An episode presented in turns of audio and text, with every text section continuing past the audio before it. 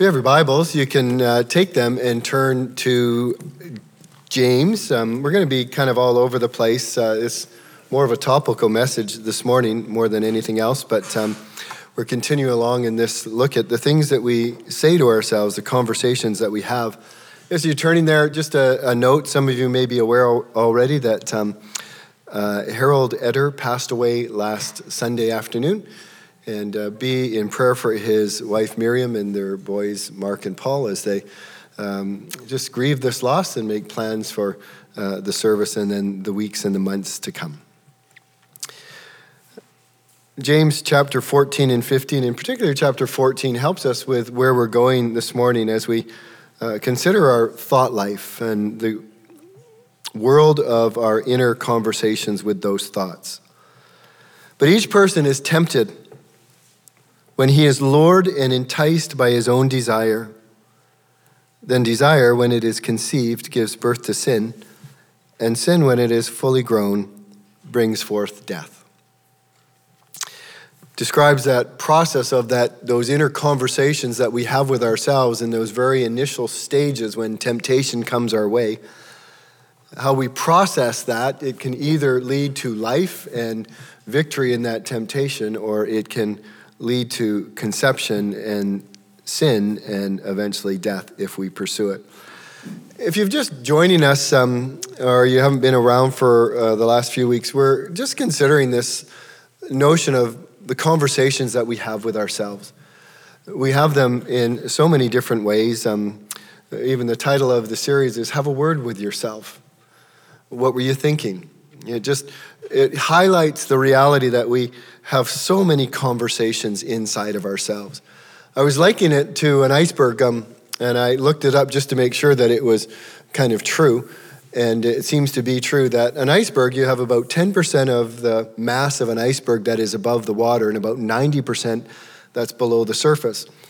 And I don't know about you, but that seems to represent my world. Um, my wife would say that about 10% of my conversation is external, and about 90% is just unheard. Um, we just don't talk a lot outside, we talk way more inside of us. And as with icebergs, the external part is a part that we can see, we can be aware of its dangers, we can avoid it. There's things that challenge us, there's navigational systems that get us around it. But what do we do about that under the water part of the iceberg, which in fact took down the Titanic and other things. And there's so much danger that lurks below the surface. So that's true of the conversations that we have that are eh, with the thoughts that um, come up in our hearts and our minds. And so, as we think about this particular reality again, we're dealing with the heart and the thoughts that originate from our hearts and the conversations that we have with those thoughts. We have conversations that come from thoughts that arise with circumstances that we face or people that we're dealing with or temptations that we're surrounded by and problems that we're experienced with. And again, as one of the foundational um, things that I'm trying to communicate to myself and to you is that uh, I think, as Martyn Lloyd-Jones says, not I think he did say, that have you realized that most of the unhappiness in life, in your life, comes because you listen to yourself rather than talk to yourself. It's really important that we don't just sort of throw our hands up in the air and listen to all the thoughts that we have, but we engage them, we embrace them, we talk back to them, we talk with them. And so we're wrestling with this whole notion of the sanctification of our inner world, of bringing the inside of us and those conversations that we have with only ourselves, that we bring them in line with Scripture and with what is pleasing to God. It's learning how this new heart that God has given us through Christ begins to more and more take over the old heart that's in us, which is atrophying and dying. As we think about our hearts, though, in those conversations that we have, I think the challenge that we face is that it's not exposed. The things that we say externally, it's exposed to people around us and they can challenge us, they can question us, they can, they can comment on what we say. But those internal conversations are guarded, they're private. In the world of espionage, it would be there'd be a big red stamp on those internal conversations, top secret for your eyes only. We know that in our external world, we have all kinds of friends, or we can cultivate friendships. And it's really critical who we cultivate friendships with, because those friendships will, in a large part, determine the course of our life. They will determine the things that we talk about. They will determine the way we talk about them. They will determine our attitude to parents and to faith. They will determine the attitude to ourselves. And so choosing your friendship go, friendships goes a long way to determining the direction of your life. But who do you choose as an internal friend? What are the friendships that you can cultivate in your heart or in your soul that will act as the guide or the buffer or the objective side or the reasoning that you have with yourself. In other words, what is it that guards your internal conversations? There are a lot of things that vie for that role in friendship inside your soul. There's a lot of uh, things that want to guide and control those conversations. Well, I want to suggest to you five friendships that you can cultivate. What I call them are soul friendships. These are friendships that you can cultivate that will guide and guard you, that have your best interests in mind, that as you have those conversations with yourself, they know them, they hear them, they're concerned about them, they pat you on the back when they're good, they encourage you when they're, when they're sort of um, uh, headed in the right direction, and they challenge you when the conversations that you have inside yourselves are not good or not right or not pure. And so, just as we sort of set the table for this, these are the five friendships that I, I, think as we dive into this world of our thoughts, we need to think about. The first soul friend, I would call it, this first internal friend, is simply God. Not simply God, it's the reality that there is a God and that God exists. For years now, we have been using that phrase, God is real. And the reality of God should remind us that our conversations with ourselves might be private to us, but they're not private to God. God made us, God created us. God knows everything that goes on inside of us and outside of us. There's nothing that is hidden from God. David is talking to his son Solomon, and he says that he is to serve God with his whole heart and a willing mind. Why? Because the Lord searches the hearts and understands every plan and thought. In another place, the psalmist says that the Lord knows the secrets of the heart. In another place, it says, The Lord is in his holy temple. The Lord rules from heaven. He watches everyone closely, examining every person on the earth. Whether you are a Christian or not, whether you are a follower of Jesus or not, the reality and the truth of the matter is God knows the conversations you have inside your soul. He knows the plans, He knows the thoughts, He is aware of them. You need to cultivate then a relationship with God and trust God and listen to God. He has your best interest in mind. He made you. He knows how you tick. He knows what is best for you. He knows when to warn you. He knows how to encourage you. So cultivate a relationship with God. Cultivate the reality that God is real. Let the knowledge of the reality of God temper your internal conversations. The second soul friend is the Word of God. It's the Word of God. It's, the Word of God is called the living Word. It's the truth. It's eternal life. As the disciples were walking with Jesus and he had been teaching, and there were some things that he said were difficult. Many of the disciples were, or those that were following him, started to fall off and fall away. And finally, Jesus turned to his disciples and he said, Are you two going to leave me? And they said to him, Well, where would we go? You have the words of eternal life. He recognized, or they, uh, they recognized that there was a vitality and a life giving reality to the words of God. There's a famous uh, line that, not line, verse that many have memorized. I have treasured your heart within me. Why? So that I might not sin against you. The Word of God is a safe guide. The Word of God is a protector in our hearts and minds. The Word of God is something that we can filter or bounce our self talk off against. The writer of Hebrews says the Word of the Lord is living and active, sharper than any two edged sword, piercing the division of soul and spirit, of joints and marrow, and discerning the thoughts and intentions of your heart. You say, nobody knows? Nobody hears. The Word of God knows, and the Word of God hears.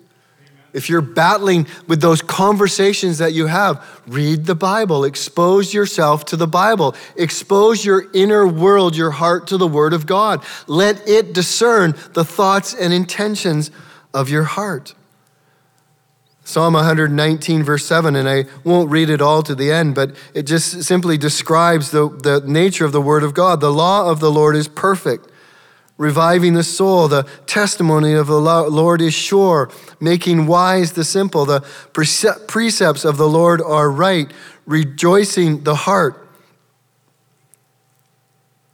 And then there's Proverbs 6, a section of scripture that has become close to me in the last six or seven months. It's funny how you read a scripture again and again, and all of a sudden one day it just fastens into your heart. Psalm uh, Proverbs chapter 6 recounts the father and the mother telling their sons that they need to grasp the word of God. They need to bind it around the heart. They need to wear it around their neck like a necklace. And they're talking about the word of God. And this is why they need to do that. Because when you go here and there, they will lead you. When you lie down, they will watch over you or protect you. And when you awake, they will talk to you. The Word of God talks to us, it leads us, it protects us. Cultivate a friendship with the Word of God.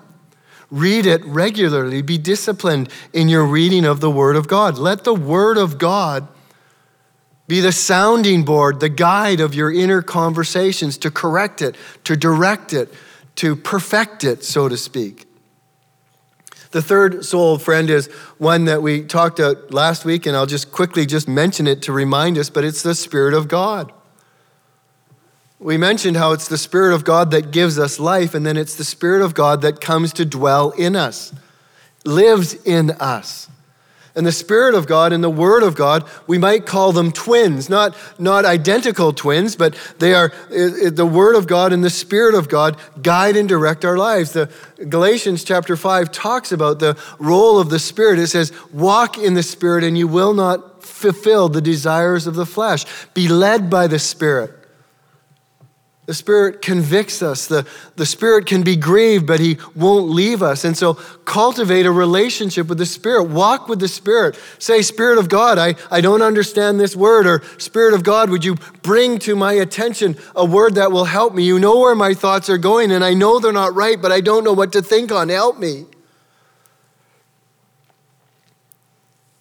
The fourth soul friend is the person of Christ. We mentioned this again last week. If you are a child of God, you are united to Christ. You have been united with Christ. You abide in Christ. Christ is being formed in you.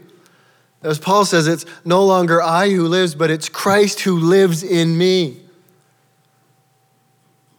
Call out to Christ and say, Christ, you've got to help me. You know where my thoughts are going. You know the conversations that I'm having. You know the things that I'm telling myself. You know the things I'm saying to myself. You know what I'm trying to justify. Christ, help me. I know you were perfect in thought, word, intent, and motive and deed. Help me, Christ. And the final friend is your conscience.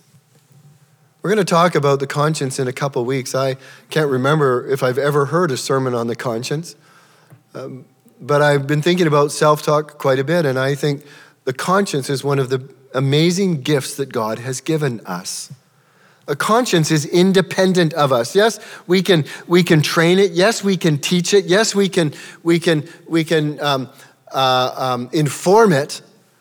But our conscience is independent of us. And the Bible says it can excuse us or it condemn us. A conscience is a gift of God. And you say, well, how does God know? How will He know on the day of judgment what, is, what has gone on in my heart? Well, because of your conscience. Your conscience will act as a witness before God. And so God has given us a conscience that knows our insides that we can battle with and wrestle with. And so we have to cultivate a relationship with our conscience. One old writer said that conscience is either the greatest friend or the greatest enemy in the world. It's really true, right? You can't get rid of your conscience, can you? You can stifle it, you can sear it, but you can't get rid of it entirely. But a conscience can also be one of the most wonderful walking partners you can ever have in life.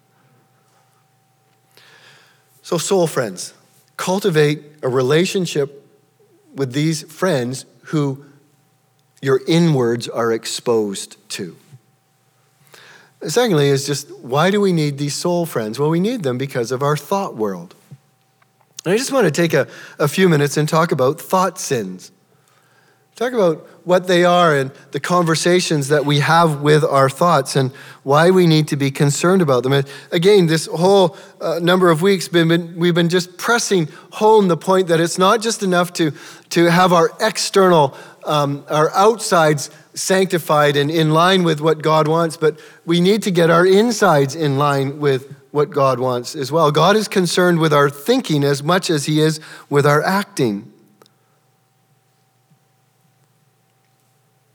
I'm not sure if we understand the power of our thoughts and the conversations that we have with them, how they direct our relationships, how they direct our actions, how they determine our words. Thought sins are not trivial. In other words, thought sins are not of little concern. Sooner or later, they will open the door to actual words and sins. That's why I read James, but each one is tempted when he is lured and enticed by his own desires. That thought sins, in part, are desires. But they're desires that we let run amok or that we don't control. And so each person is tempted when he's lured and enticed by his own desires. Then desire, when it is conceived, gives birth to sin. As one person wrote, all sin is first incubated in the mind.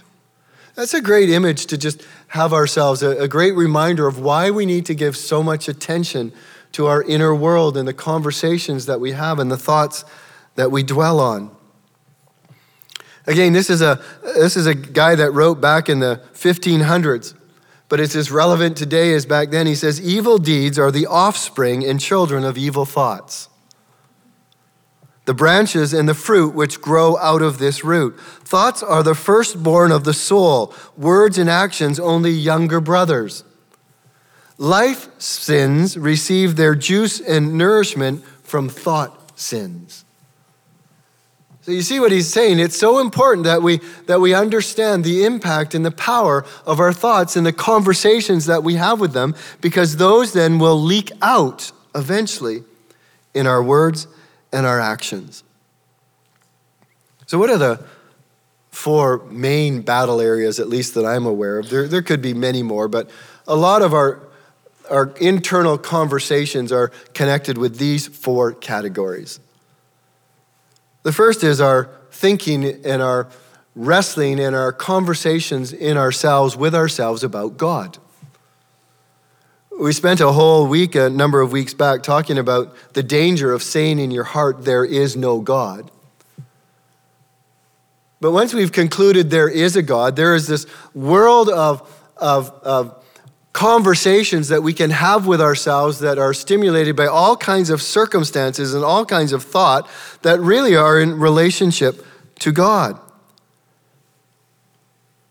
What about the words of God? What about the promises of God? What about the commands of God? What about the love of God? What about, has God forgiven me? What are you telling yourself when you're full of anxiety? What are the conversations that you have with yourself as, as your anxious thoughts build up in your heart and you think about God? Do you go to those scriptures like Matthew chapter 6? Be anxious about nothing. Don't worry about what you wear or where you live or what you'll eat. Your heavenly Father knows that you need all of those things. Seek first his kingdom and his righteousness, and all those things will be given to you. Or as Paul says, be anxious for nothing.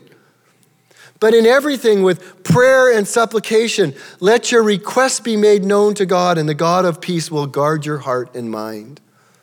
Is that where you go when you're anxious? Is that where you go when you're worried, or, or do you not even think about God and His power and His might and His promises and His fatherly care over you? What about fear? As David Evans, a longtime member of our church, used to say often and often, don't be afraid. It's one of the most um, frequent commands in all of Scripture don't be afraid. Why? Well, look at who your father is. Look at his power. Look at his might. He spoke this world into existence. He maintains this world by his power, by the power of his word. He directs every thought and action. He directs this world. His power is immense. There is nothing that is impossible with God. Why do we get afraid? Because we're not thinking correctly about God. What about forgiveness? Accepting God's forgiveness yourself. Well, I, I've just sinned too often. I've just sinned in too many ways. I've just sinned too grievously. God can't forget that. God can't forgive that. I can't forgive myself. If I can't forgive myself, surely God can't forgive me.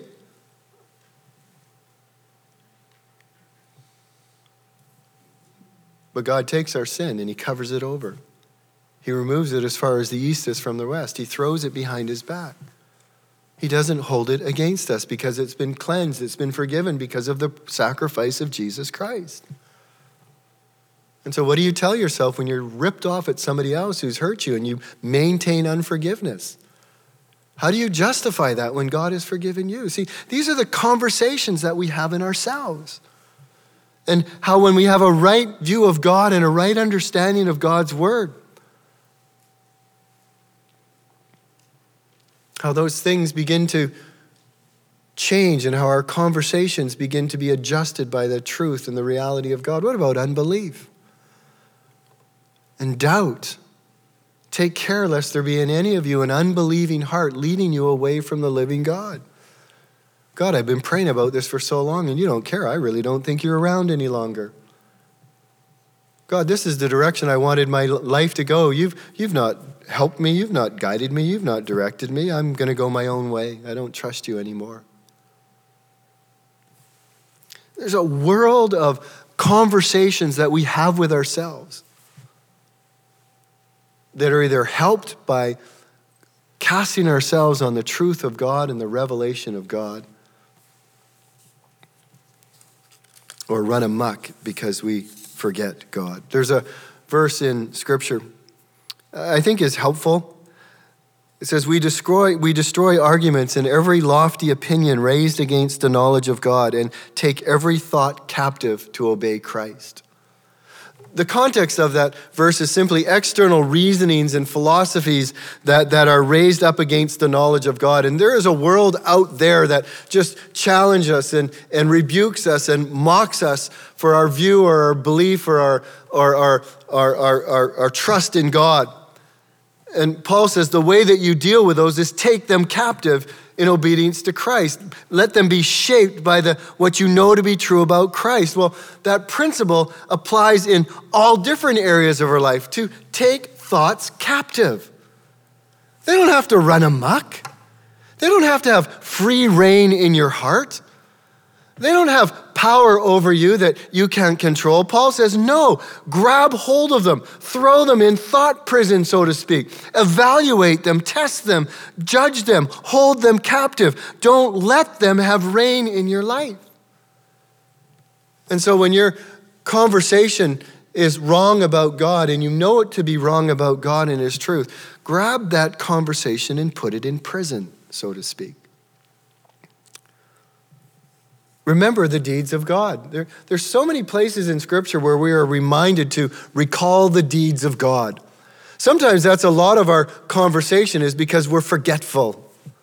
And we don't remember all the ways that God has in the past guided us, directed us, provided for us, done what He's promised in our lives. And it is so good to just remind yourself and to recall the works of God and the ways of God, the way He's loved you, the way He's cared for you, the way He's provided for you, the way He's, he's, he's got you out of difficult situations, the way He's loved your family, cared for your family, the way He, he guided your mom and dad, all those sorts of things. But we forget those things. Why do we gather together for the Lord's table? Because we would be prone to forget the Lord's death if we didn't remind ourselves of it. And so, part of the way to, to deal with our conversations that turn us against God is to say, No, that's not the God that helped me in this situation. No, that's not the God that directed my family here. No, that's not the God who preserved my son when he was going in this direction and God turned him around. So that's one big area of our thoughts and our conversations that we can be tempted to sin in our thoughts. What about remembering past sins? How do you talk to yourself about your past? Do you relive sins of your past? How do you talk, about, talk to yourself about the relationship that you were in when you were in your 20s or in your late teens or maybe later? What about that time that you got away with lying and it's so impressed on your head that you're pretty happy with it and you kind of go back and say, Boy, I, I really pulled the wool over the person's eye back then? What about that time you destroyed a person's reputation because you were angry with them? And sometimes when you need a pick me up, you go back and you reflect on that and you kind of revel in that. What about the time you had a fight? I can remember fights in grade six and seven. And you know, in the schoolyard fights, people gather around and fight, fight, fight, fight, fight. And there's joy and whatnot as you're fighting. And I can go back and relive those days and think that was a kind of a neat thing. It's wrong. To relive sins all over again in your mind is to sin again.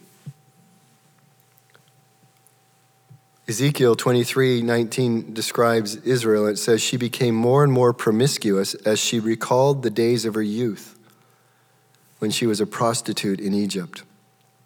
Remembering past pleasures and sins can act to increase sin in a certain area of our life. So, what are the conversations that you have as thoughts of past interactions come to your head? Do you take them to the Word of God? Do you take them to the truth of God? Do you take them to the blood of Christ? There are some younger people here, and if I had any word to you, I would say pursue Christ while you're young. Pursue holiness while you're young while you've got a naivety, while you've got a, a, a, a, purity, while you've got an innocence, grasp hold of God and say, God, I will walk with you. I will fight for you. I will die for you now. Don't take a path of sin that will, you'll say, well, you know, when I'm 30 or when I'm 40, I'll come back for Christ. Don't compromise Christianity and, and, and a relationship with Christ now and pursue sins because you will have a battle later on in life as Christ calls you back with those things that you embraced and engaged in as a younger person. I can't emphasize this enough. You can reduce your battle with remembering sins greatly by walking with God as a young person and committing to God at an early age. I get it. I, you know, I know that God forgives our sins. He I've mentioned it. He throws them behind his, his back, he covers them over. I know that God does that, but we are often reluctant to mortify those memories. We need God's help in those conversations that we have with ourselves to not keep bringing up past sins and enjoying them all over again. We have a dog, a lab, a COVID dog, a dumb decision. Um, but in the loneliness of our COVID days, we looked at each other and we said, let's get a dog. And so we got a dog. And we named the dog Whiskey. Now, I know that's probably not the most appropriate name for a dog when I say, well, I'm going to go home and enjoy whiskey after work. Um, but Whiskey's a lab. And we take Whiskey out for walks. And uh, I think it's probably true of a lot of dogs, but it seems like it's more, more true of our dog. He loves dead stuff and stinky stuff. And so we'll go for a walk, and Whiskey will, will find him off somewhere, and he's chomping something, and you're just, oh, gross. Or, or he's rolling in it, and you think, what is this dog doing? You get him back and he stinks or he's got something in his mouth and you get it out and you go on. Well, you know, you can go back there four or five weeks later, do the same walk, and where does whiskey go? Right to the same spot. His memory for that dead stuff and the pleasure he got from that dead stuff is unbelievable. That's sometimes how I picture my memory for past sins. There's something about them that draws me back. And we just need God's help to say, no, I won't go there. I won't relive that again. Finally, my brothers, what is, whatever is true, whatever is honorable, whatever is just, whatever is pure, whatever is lovely, whatever is commendable, if there is any excellence, if there is anything worthy of praise, think about these things. That's mind control. That's Word of God control. That's walking with our soul friends and having them say, No, don't talk like that. Paul, talk like this. What about scheming for the future? I think we can sin in our minds in a huge way by scheming for the future. We have conversations with ourselves about what we're going to do down the road. Sometimes those are because somebody has hurt us. They might have hurt us grievously. Sometimes they're because we haven't had opportunity right now, but we're perceiving an opportunity down the road. Sometimes it's just because we uh, cultivate envy or we cultivate anger. And so often these conversations about scheming happen when we're relaxed or when we're lying in bed at night, falling asleep, and reviewing the sort of events of the day. And all of a sudden, we just start getting ticked. I mean, whoa, what, really? Wow, man, I'm not going to put up with that anymore. I'm going to get him back. Or I'm going to do this at work to, to get back at my boss because they didn't give me a raise or they didn't give me the time off that I wanted. I'm going to get, I'm going to do this to my spouse. It's during such times when we're hurt or upset or angry or envious that we can scheme in our hearts and minds about things that we are going to do in the future. We devise and plan and plot wickedness. And sometimes it's scary enough that we wouldn't want even those to be made public because legally we could get into trouble.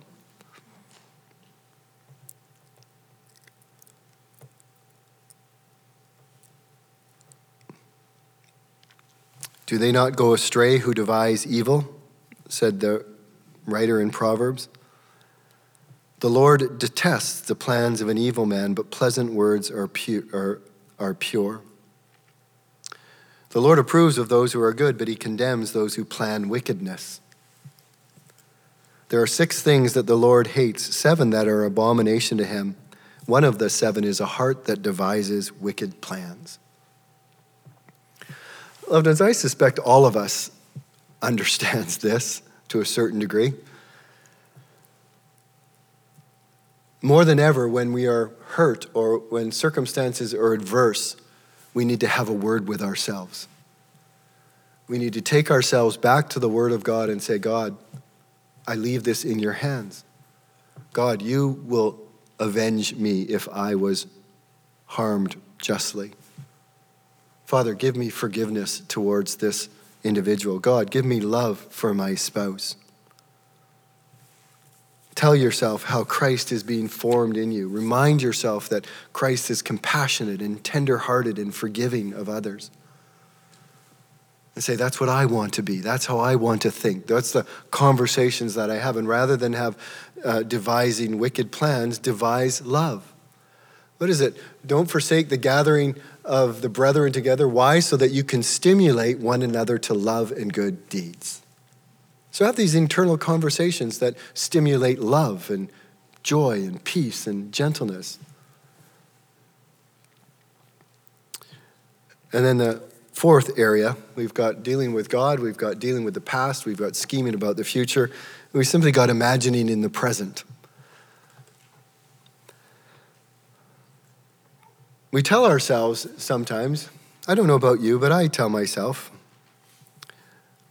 sometimes that it's just in my head. After all, no one's getting hurt. It's not sinful because I would never do what I'm thinking. This is how I escape, or it's only entertainment. If no one knows, nobody gets hurt. Isn't it better that I just think about it rather than act on it?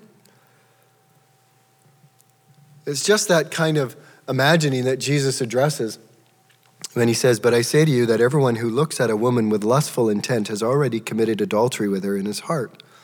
See, it is, imagination is a form of sinning if we go to sinful places. What is covetousness? What is envy? But it's ways of telling ourselves that God doesn't know what I need that God isn't able to provide what I need. God doesn't care about my situation. God hasn't given me all that I need for life and godliness. So I want what you have. I want what they have. I want their life. I want their boat. I want their bank account. Those are conversations of imagining that we have with ourselves. No, we are to love the Lord our God with all our heart, mind, soul, and muchness. God knows the intents of our heart. And that's why we need those soul friends. For when our imaginations, when we feel they're unchecked, when we feel we're all alone, check our imaginations out and say, God, what do you think about the intent of my heart right now? Jesus, how did you how did you deal with that in your life? Because I know that you were perfect even in thought, intent, and motive in your life. So how did you deal with it? I want your strength. That you who live in me, help me, guide me, strengthen me.